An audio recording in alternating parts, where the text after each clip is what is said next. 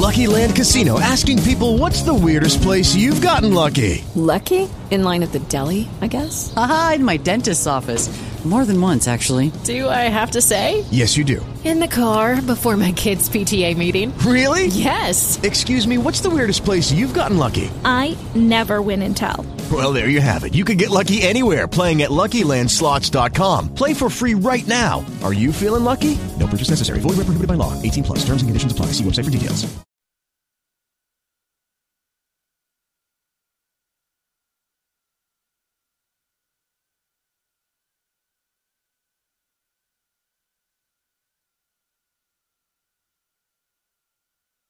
Exception of February time through um, the end of April. And I um, expect to do more teaching, but I, uh, you know, I, I, had this feeling from a couple of people who actually aren't here now anyway, so um, that I, that you know they thought I was just abandoning and jumping ship and so on. Much as sometimes I would like to abandon everything, it doesn't seem to be happening that way. So, um, seriously, I, I, just don't want to be as burdened with as much of the administrative stuff. And everybody else on the board, frankly, is much better at it than I am anyway. So let's let let's let the board take care of that.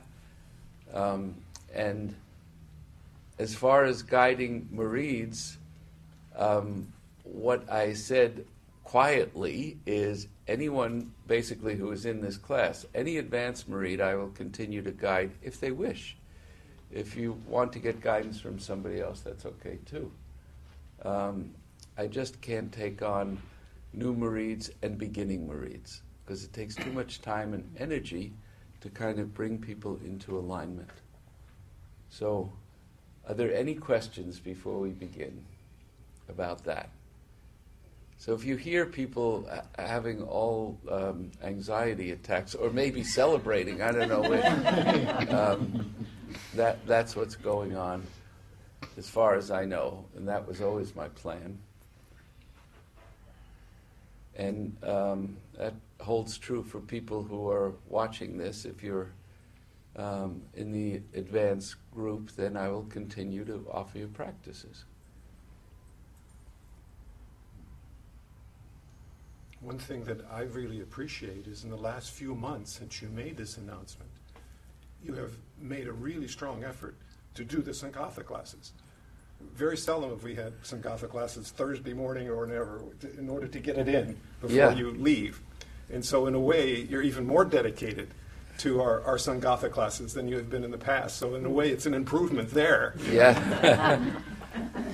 Well, thank you. I, I hadn't realized that. I just, uh, no, I really hadn't. I just did it whenever I could. But yeah, certainly. Um, the big release is I'm not going to do interviews. That's the big change. And I don't find that interviews, frankly, are that helpful anyway. Um, my state of consciousness is not consistent. I'm not always in a, a, high state of consciousness. And I have never met any spiritual teacher, with the possible exception of Murshid Sam. And I've met really great gurus who stay in that state um, all the time. And I think that um, all of us have to understand that. The idea is to be as connected and conscious as you can whenever you can. Most people don't remember for even one minute a day. So the onus is on us to remember. Because the premise, as I've said over and over again, is not that we awaken. That is a complete continuation of an artificial ego structure. It's not real. It's a story we tell ourselves to move a little bit forward, to get through our neuroses. But it's not about us awakening. It is about that which is in each of us awakening to itself. And if you read the Gayan, Vadan Nirtan, over and over again, Murshid, in so many different ways, is urging us to get to know who we are. And that doesn't mean get to know who my ego is. We know who our ego is. I mean, it's given us enough problems, we know it quite well. But to get to know who we are means to get to know what we are. It's not who as in which person are we, it's who as in what we are. And in moments of remembering throughout the day, you're acting as an alarm clock.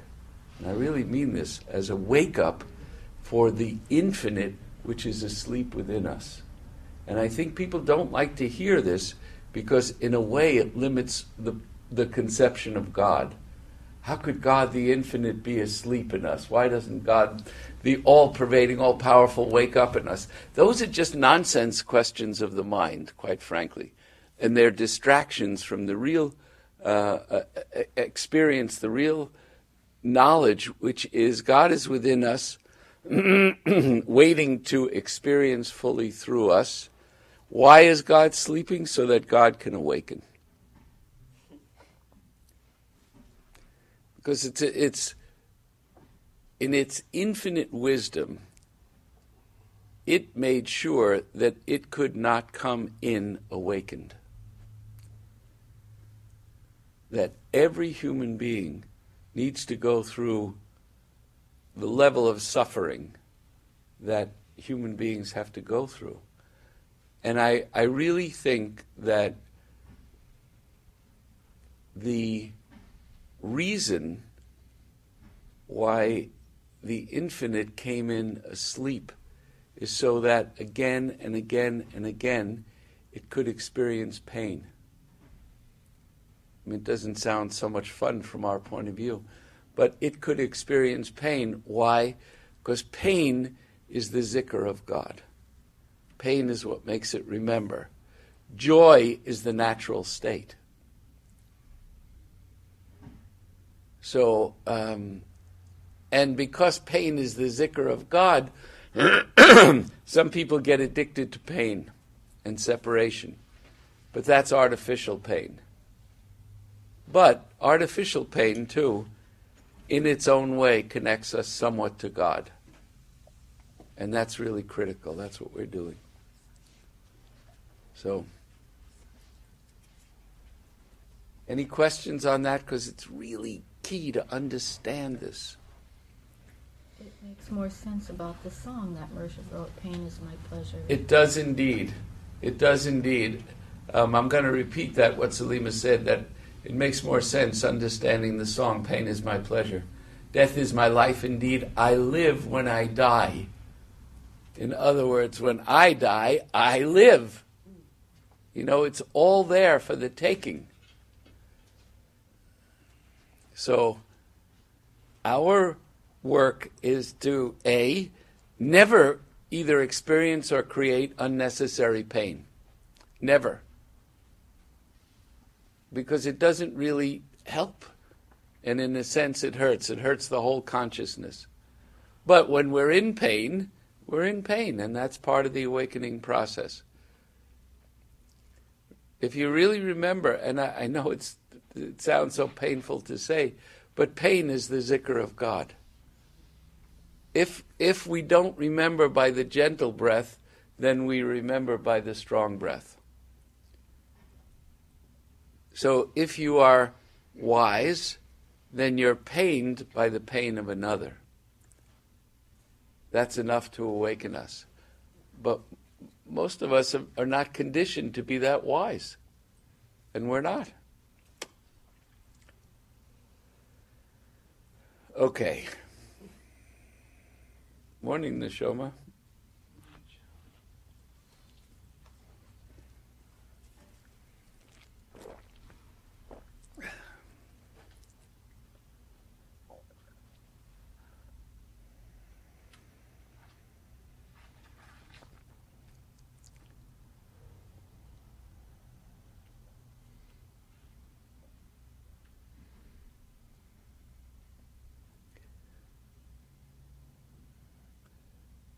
The whole idea of spiritual community is not to get buildings and not to do all the functions that we do that are lovely. I'm not saying we shouldn't do them, it's wonderful. But the whole idea of spiritual community is to collect people of a certain vibration, not a like vibration, but a certain vibration, so that we can awaken that which is within us wanting to awaken. And its intelligence is what pulls people through the door. Not having the right programs, not saying, well, we want to get young people. Maybe we're never going to get young people, or, or you know, who knows what the future may bring. But the idea is to use spiritual community as a mirror and a sounding board for awakening. And we sometimes think that we make the choice whether to be here or not. And that's also a function, a, a, delusion of the ego. As we grow spiritually, which we are, we have less and less choice. Remember, there's an old Sufi saying freedom of choice is freedom from choice. In other words, when you have no choice, you're more free than when you have all these choices. So you all theoretically chose to come here this morning. I did not. You know, there was no question should I or shouldn't I? I'm here. And in reality, all of us are. We had no choice. If we had a choice, we wouldn't be here.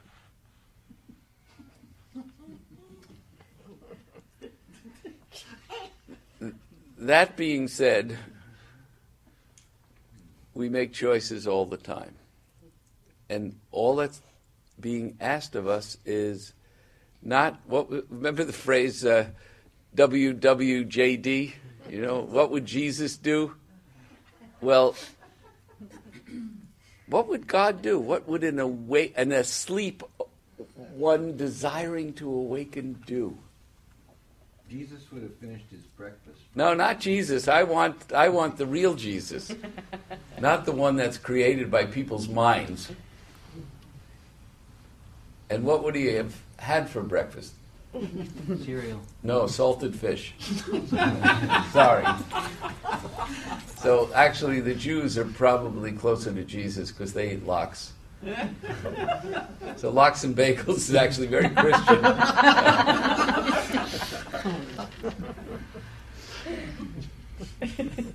so really, you know, WWAD. What would Allah do? What would God do? What would the one who desires awakening do? How can I help?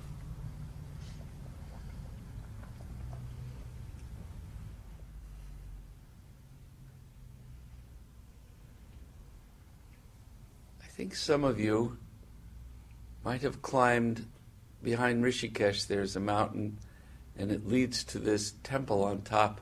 Now there's a road. You don't have to climb it anymore. Nilkanth. Anybody went there? Kismet, you went there, right? Yeah. So at Nilkanth, which is this old temple, it's, it's one quarter the size of this room, if that, and the whole ceiling's covered with bells that you strike by hand. There is a fire, a, a fire pit, it's actually. And that fire has been burning for 3,000 years. And it's never gone out. Now think about that. Do you think, knowing the history of the last 3,000 years, that human beings could have kept that fire going in their ego condition for 3,000 years? No, it's just it's just not real.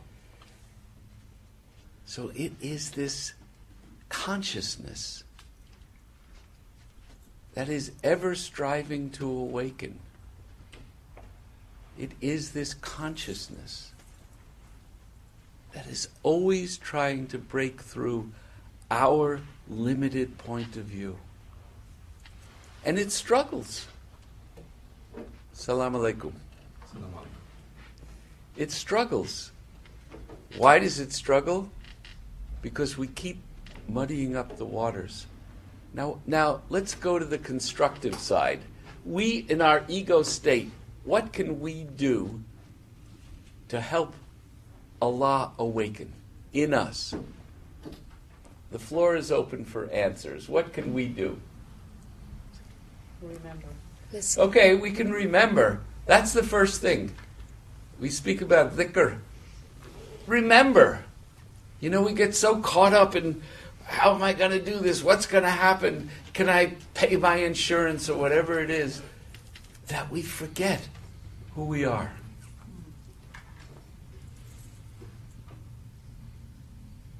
So the first thing is remember. This is not in any order. Next, Listen. listen. Yeah. Remember and listen. What's the first thing you listen to? Your heartbeat and your breath. Surrender. Surrender, exactly. Your heartbeat and your breath. So now listen to the answers that are coming through us. Don't immediately think what's the next answer. This is not that kind of school.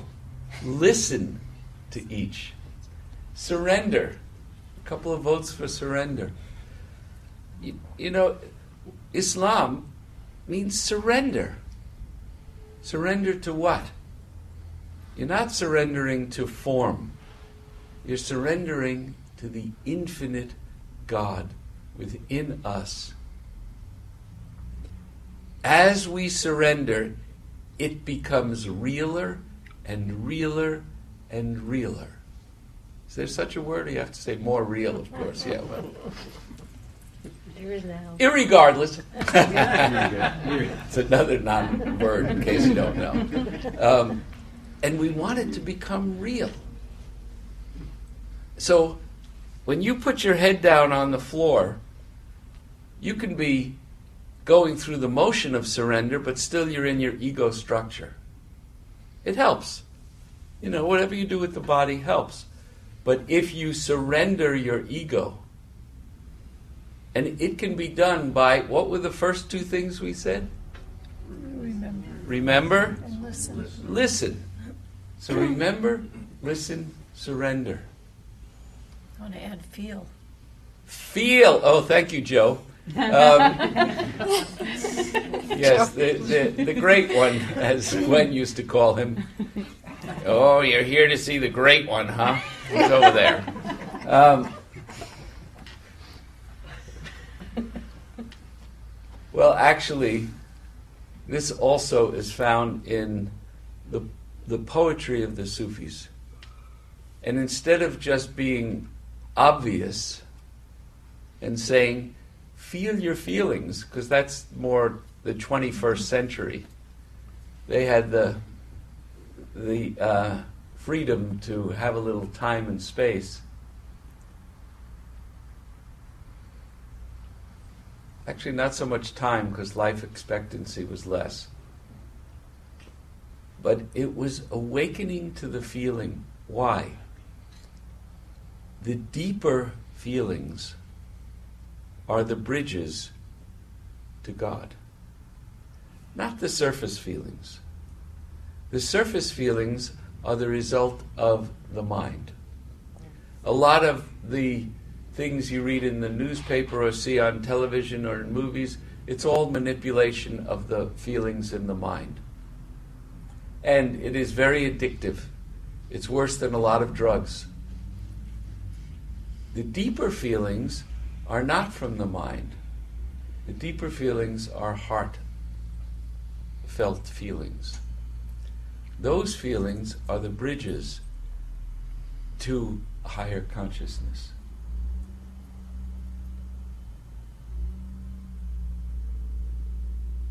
And yes, we can seek those feelings.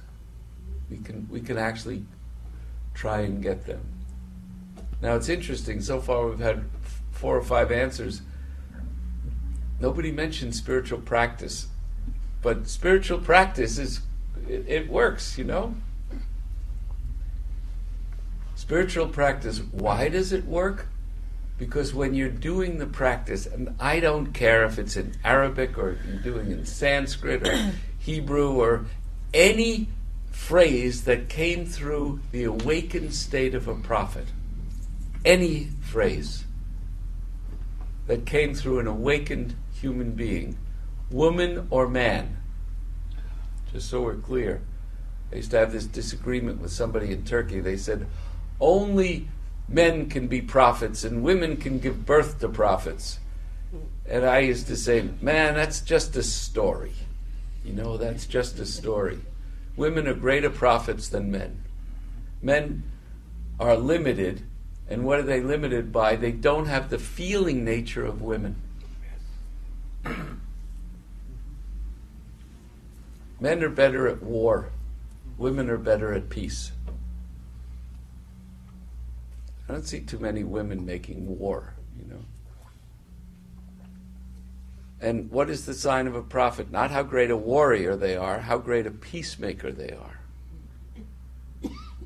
that when, when a prophet had to make war, broke their heart. It broke their heart. So, spiritual practice in that language, it's not the meaning. You know, there are so many books written on the meaning of different words. It is the sound, it is the rhythm, it is the presence. That's what makes spiritual practice real. Otherwise, as Jesus said, it's vain repetition. You're just making words. If you can do spiritual practice once a year with full heart and full soul, it's enough. The other rest of the year is just remembering that one time. You know, maybe once in your life is enough. And the reason spiritual practice works is because the deeper feelings of the heart are awakened by certain sounds. It's really scientific.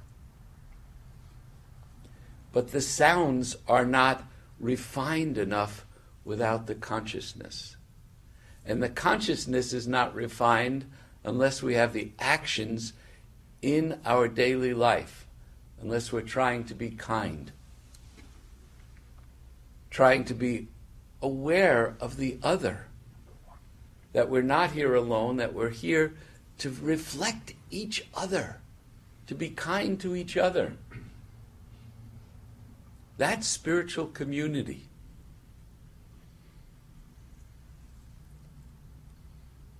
And when we, you know, have a rummage sale or something, it is symbolic. You know, sure, we're saying we want to raise some money for Rising Tide, but the look, the money for Rising Tide and anything real comes from God. If there was no God, there would be no money. If there was no desire for us to exist, we wouldn't exist. But each action we do, even putting a few bucks in the basket or whatever it is, is an affirmation that we understand. We understand that it is the infinite awaking through this little place or little human beings. That's us. When we're kind, when we're aware, when we pick up the trash, when we all do Fanafi Julie. You know, when we all are annihilated in the being of Julie and follow your actions, then, then we are sending a, a message over the bridge to, the, to our deeper feelings.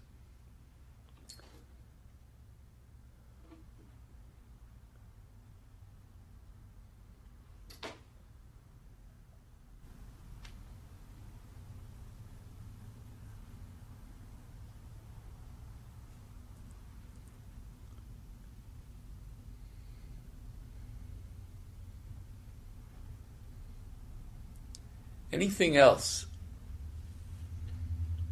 The the whole idea of uh, the practices and, um, uh, is is also to be doing the right action, extending beyond the community, so that the energy can flow through us, like in the kinship program. Yeah, certainly, certainly, certainly, and the, and the right work on. in the Middle East uh, is essential. I- I- exactly, exactly, and you are really um, in in the consciousness of Abraham when you say this. What was said, so I can repeat for the camera, is to take the actions beyond the community, because we are all members of a global community, more so than ever in the history of the world.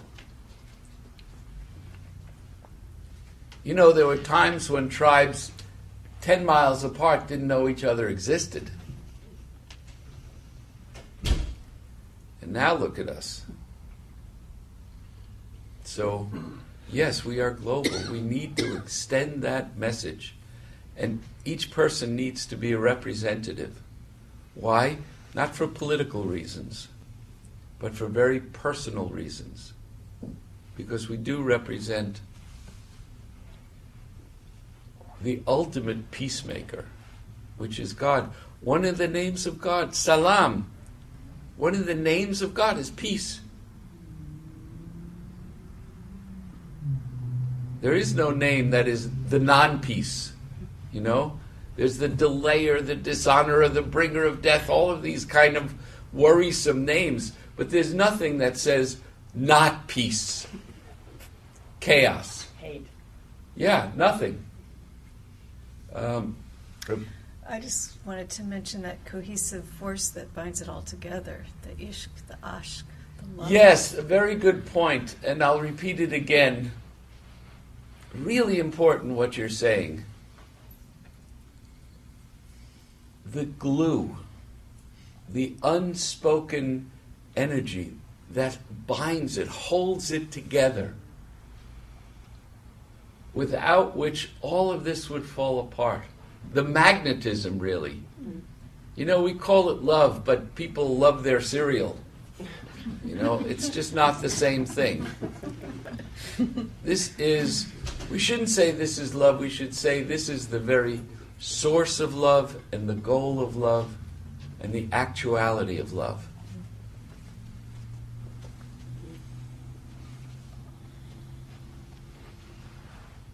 And remember the from the Gayan, is love pleasure? Is love merriment? No, love is longing constantly. Love is persevering unweariedly. And then the last line, what's the next line?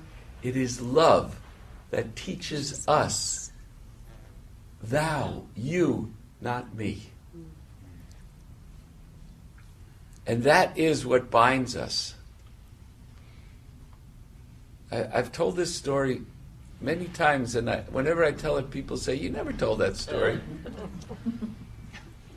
we had, um, Katsuneda and I had occasion to meet Mother Teresa, and she told us this story.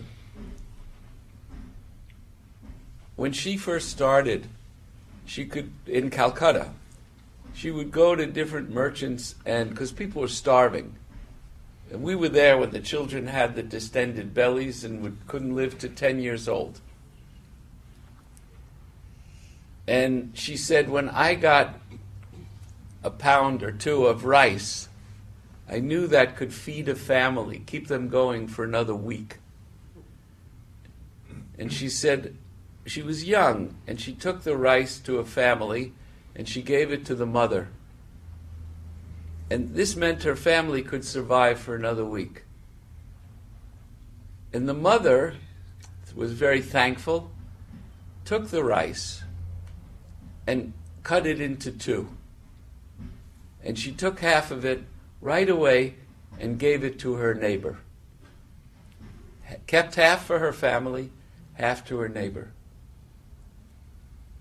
Now we're sitting here and we can go to, you know, Starbucks and get whatever we want. Here's someone who is trying to help her children survive. And yet, she had the presence to give it to her neighbor. This is really what God is. This is really what God is, not concepts and words. So I better read the paper.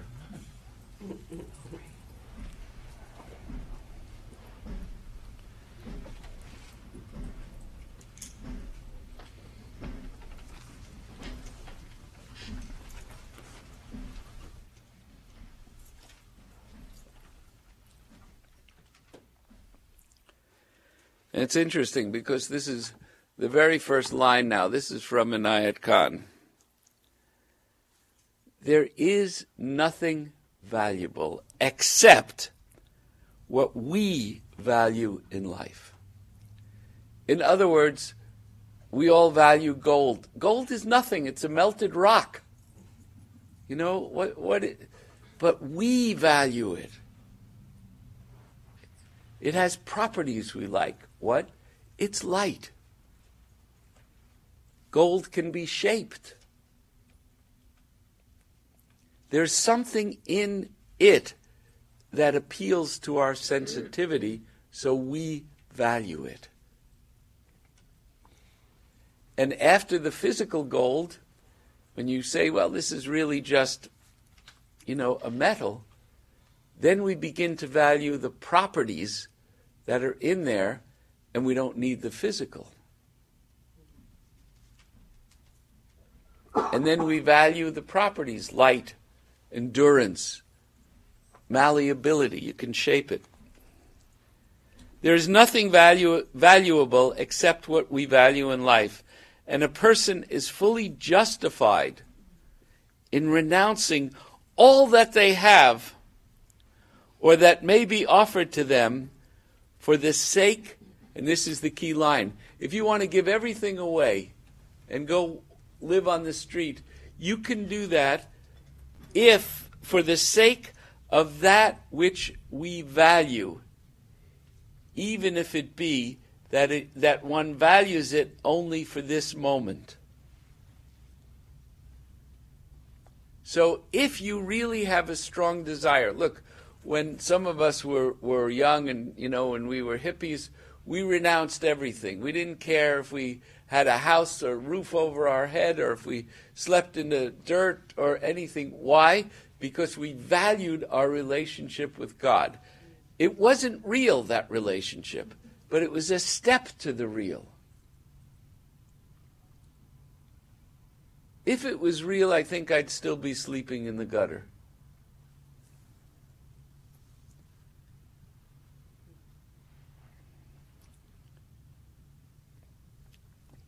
if only for the moment, for there will never be a thing which one will value always. This is another key point in the same way. You know, you give a, a, a, a child a, a toy truck, and they love their toy truck, and it's everything to them. And then in a day, it's nothing. Yeah, they'll pick it up sometimes. But this is very interesting. I hope you've thought about this. You give an infant a blanket, you put it in their crib with them. It's a piece of cotton or a piece of wool. They'll hold on to that sometime for years. They really value that. They've forgotten the truck, they've forgotten the dolls. Why do kids hold on to that? Why do they value it? And the answer is because the blanket represents the mother. So they're holding on to their mother. And we shouldn't be in a rush to take it away. Because for them to value something that to us has no value, there must be something really powerful in it. So, just like the infant, what's valuable to us? What do we really value? Most people value their body, and that's good. But the body is only a a house the body is a temple, the body is a mosque. This body. After a while, we begin to value the being that prays in the temple, which is not us. Tasawuf. Tasawuf is the comment of Murshid Sam now. The spiritual path has been likened to mountain climbing. Mountain climbing constantly brings one to new vistas. You climb higher, you see differently. People who sit in lecture halls, that's us, and hear words do not necessarily change their points of view. At least Murshid Sam said not necessarily, so we have a chance to change our point of view. Rather, they are mostly crystallized in their own attitudes and outlooks. That's not true about people here. We come here, all of us, me too, all of us, we come here to change our point of view because we are stuck in the way we think, and we come here to be with each other and see, you know, I'm, I'm not perfect at all. And I really don't know very much, and I want to know more. All of us. This may please them, but it is of no value in spiritual development. Often it is to the contrary, that those who delight in lectures and sermons and philosophies are too pleased with themselves to progress further on the path of God. They are easily deluded by words and personalities. They retain their own values and self increase the importance of their own values. Look, this is the challenge.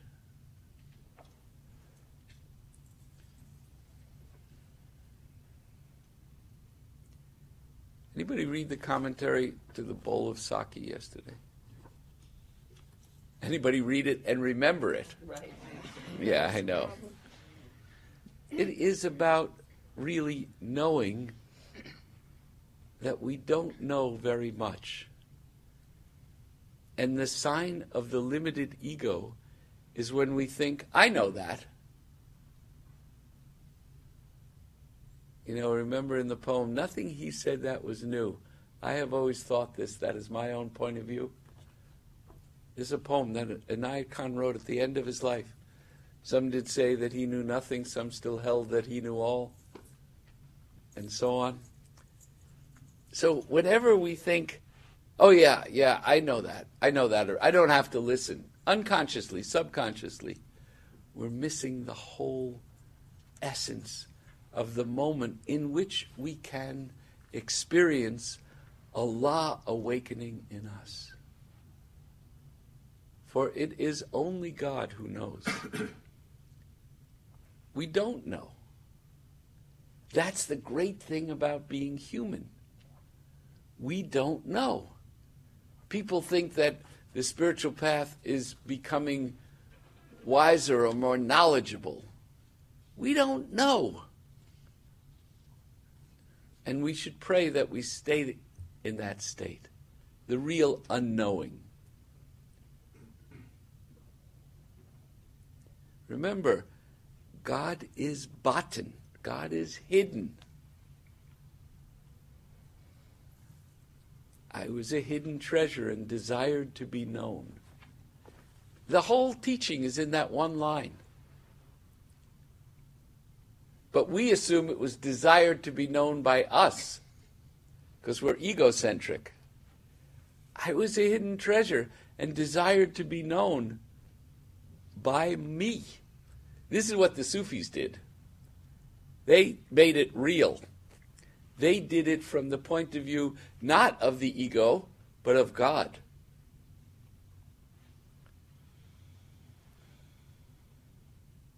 So when Mansur al Hallaj said his famous line, he could say it because it wasn't Mansur al Hallaj. It was Allah saying, I am the truth. Certainly, God can say whatever God wishes to say. But it doesn't fit in with our concepts.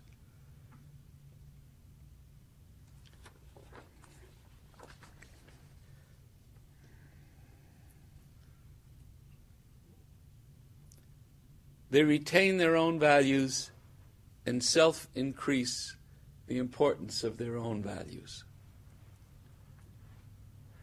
The mystic, we'll end with this the mystic is of an op- opposite nature. The mystic is aware that there is no abiding self, that the stream of consciousness within is constantly changing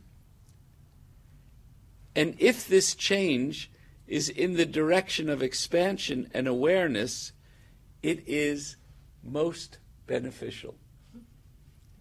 If it's growing, if it's expanding, most beneficial.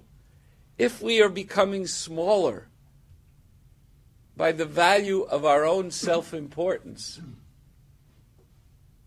then it's not beneficial. We don't help ourselves or anybody else.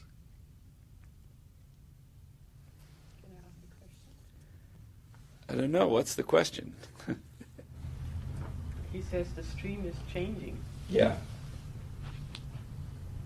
Well, if the stream is everything, how can it be changing? The stream in us is changing. Okay. He said, in us. Our individual consciousness is changing. All right. When you were a child, you couldn't sit here and really hear what was being said. Yeah. Your consciousness was different. Wasn't worse or better, but different. But if we can really connect, and you know, the, the zikr is not just remembrance, it's connection to that which we remember. If we can connect, then we become good human beings to other human beings.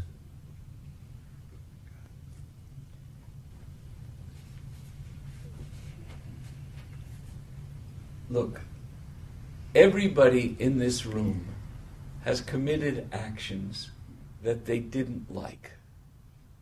Everybody has forgotten. Everybody has made mistakes. This teaching is not to bring us away from our mistakes. This teaching is to look at them, recognize I've made a mistake. It's not increasing myself as an instrument making humanity better, it's making me smaller. So I'm giving up the mistake, I'm promising to try and not make that mistake anymore, but I'm not going to abuse myself, traumatize myself with the mistake, because then our consciousness becomes smaller and smaller and smaller.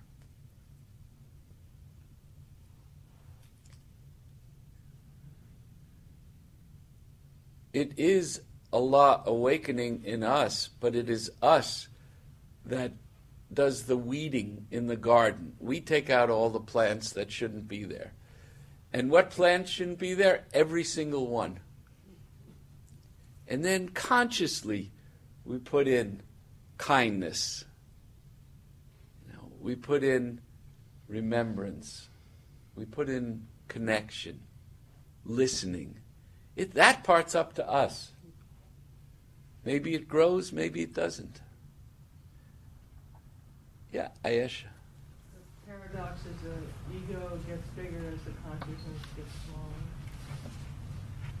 Oh, this is a very interesting question. The paradox of the ego gets bigger as the consciousness gets smaller. The state of ego. Yeah, because there's this war going on. And the war is between consciousness and limitation limitation, smaller, is much more sexy. It's much more magnetic at a certain point in our life. So if you don't give that child that toy, they're crying, they're banging their hands or whatever. Because they're taken out of the consciousness state into the ego state. And that's how the ego responds. So the war goes on. And the more we think we're right in what we do, the more the consciousness gets smaller and the ego gets bigger. What does it say? It says in, in, in Arabic, in English, lead us in the good path. Don't lead us in the path of those whom you have led astray. Lead us in the right path. The wrong path, people are led into the wrong way by God. Why? Because God is the all in all, God is everything. Can we resist that? Absolutely. If we are being led in the wrong way, we can say, no, this doesn't feel right. This feels chaotic. I want to go in the right way. In that moment, something in God increases. God, who's everything already. That's the paradox.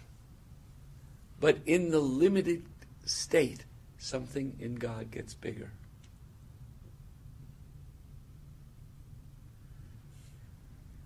That's what. What's the first word of the zikr? No. La. No. And we're saying no to our limited self. No. And it responds to the sound. Oh, no. Oh, sorry. Okay. It does. It responds.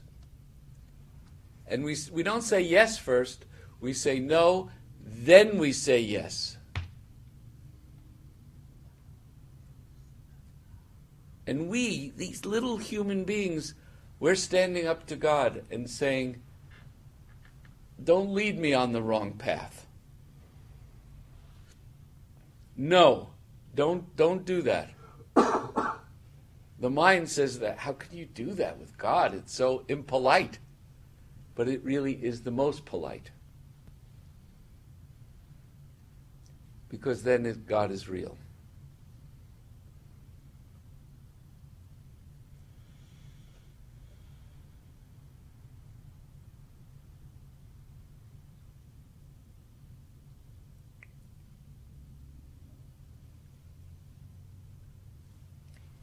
So then, does it mean that when we pray, we are kind of giving direction to God? So the question is when we pray, are we giving direction to God? When we pray, we are. Um, you can't say this publicly, you get in trouble. But we're in partnership with God. But we're just this much of the partnership, a little tiny bit, and God is the senior partner. But every once in a while, even the little junior, junior, junior partner can come up with a good idea. Really, what we're doing is we are uniting our conscious in real prayer. We are uniting our consciousness with God consciousness. And we're hoping, you know, human beings can hope we're hoping that this little teeny idea that we have touches the, the infinite and bounces back, echoes back. So that's why when we pray, people pray with a lot of thinking. And that's not really prayer. It's recognizing who we are, what's inside of us, joining with that, in unison with the will of God, united with God's will, not going against it. The longing. The longing is real prayer. The longing, the desire, the real desire. You know, I, I've been speaking to different groups and foundations about peacemaking. And I they'll stay with what I say. And once or twice I've said, you know, making peace is longing, is, is really desiring. And it's very lonely because there's only one being. And I realized after a bit that they had no idea what I was talking about. so I stopped saying stuff like that. You know, but I can say, well, these are our programs. Dot, dot, dot, dot, dot. That, that's okay. But it is the longing, the feeling of being alone, which is so beautiful and so terrible. Being separate from God and united with God at the same time.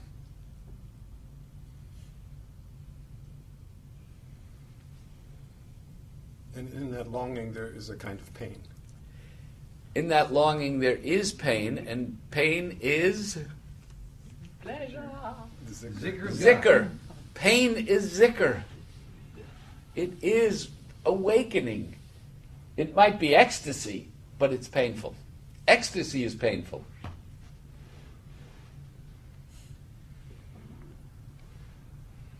But again, unnecessary pain is just dumb. That's stupid and wasteful, not economical. Taking your life and you're you're not using it wisely. What's the greatest wealth that we have? Our life. So, I really want to end. And um,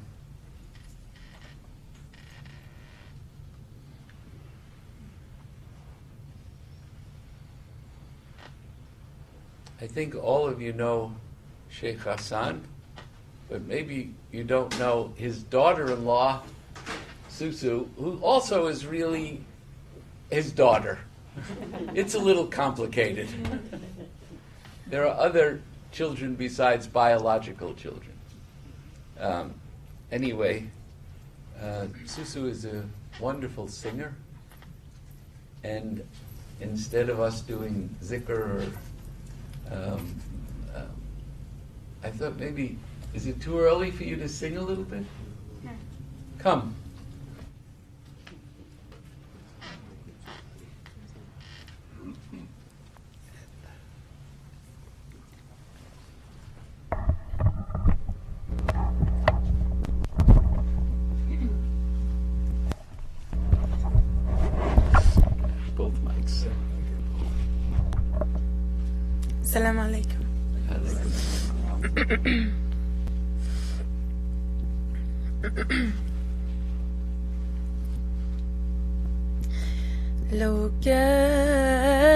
قلبي معي ما اخترت غيركم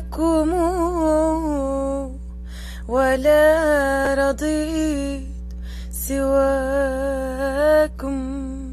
في الهوى بدلا لو كان قلبي معي ما اخترت غيركم ولا رضيت سواكم.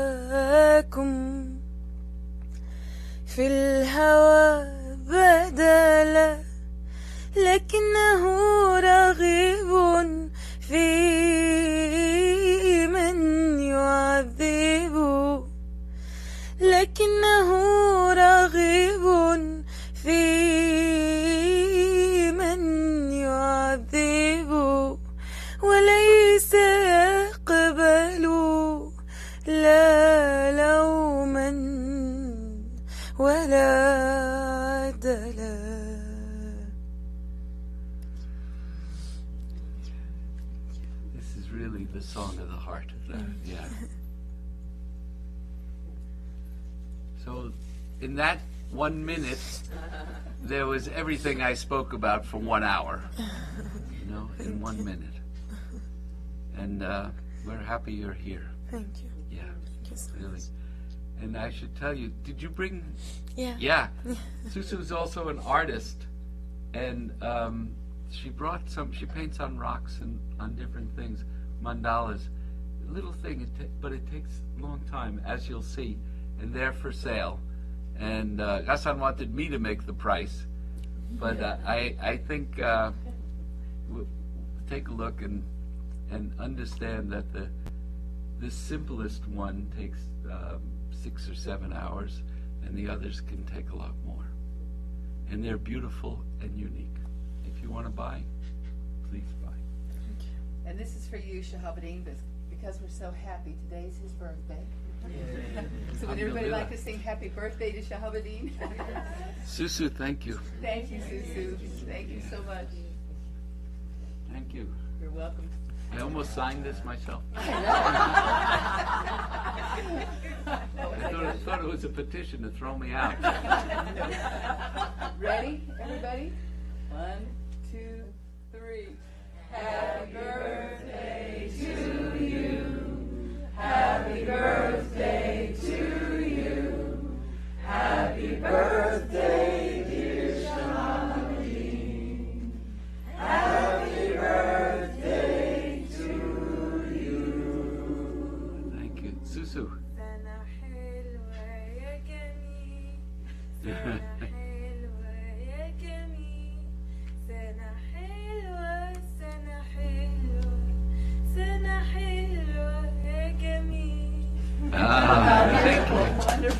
Nobody ever sang happy birthday in Arabic to me. Ah, yeah. So there's cake on the back table when everybody's Thank ready. you. Thank you. us to sing that other song? Yes, please. Dance the day you were born. The angels did the jump to Gabriel's horn. Oh, dance the day you were born. So grateful for the gift of you. I saw God do the boogie chicken, children and a kicking suede shoes. I saw God do the boogaloo too. So grateful for the gift of you. Say, say, long ago, God couldn't dance to save her soul. Well, I saw God shake shake jelly roll. So grateful for the gift of you. So grateful for the gift of you. Oh, thank you. Somebody has to explain that song to Ghassan. Shahabadin, I can sing it in French, a French, a little French. Oh. It, uh, it's a really Well, sing it to everybody. It's for everyone. It's, Yeah. it's it means like it's it's about love and it's it's sharing about love and sharing that it's your turn because it's your birthday. That it's it's like the love. It's your love day of like of that. Yeah. So it goes. Ma ch- mon cher Shahabadin, c'est à ton tour de te laisser parler d'amour.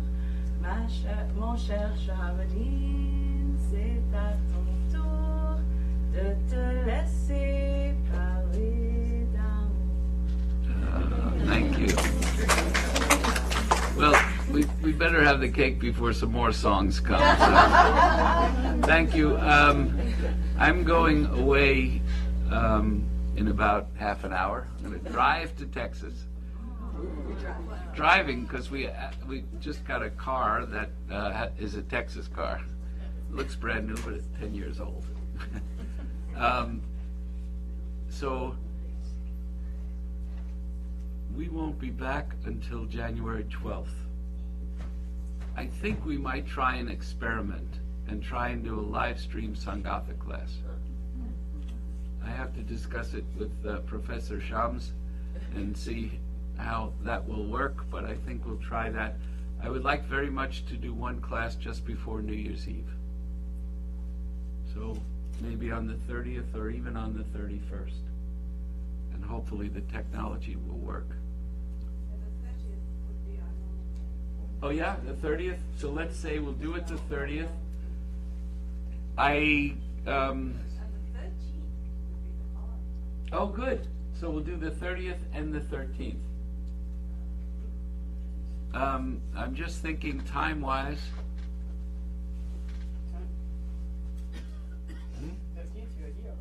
No, no, for the uh, 30th. Um, if we do uh, 7:30, okay? Friday? I don't know what day 30th is. Is it Friday? Yeah. Oh, you just said that. Um, okay, 7:30. At 6:30 in Texas. That's fine. So what will we do, meet here It's a great question. Uh, who wants to be on? Who wants to decide these things? Tara. Okay. Whatever Tara says, we'll do.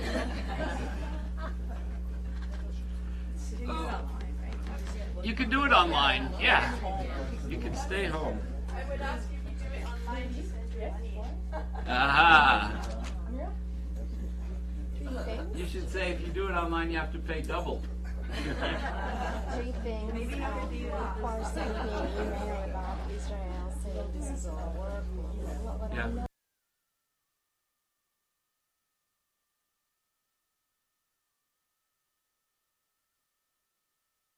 Lucky Land slots, you can get lucky just about anywhere. Dearly beloved, we are gathered here today to. Has anyone seen the bride and groom? Sorry, sorry, we're here. We were getting lucky in the limo and we lost track of time. No, Lucky Land Casino, with cash prizes that add up quicker than a guest registry. In that case, I pronounce you lucky. Play for free at LuckyLandSlots.com. Daily bonuses are waiting. No purchase necessary. Void where prohibited by law. 18 plus. Terms and conditions apply. See website for details.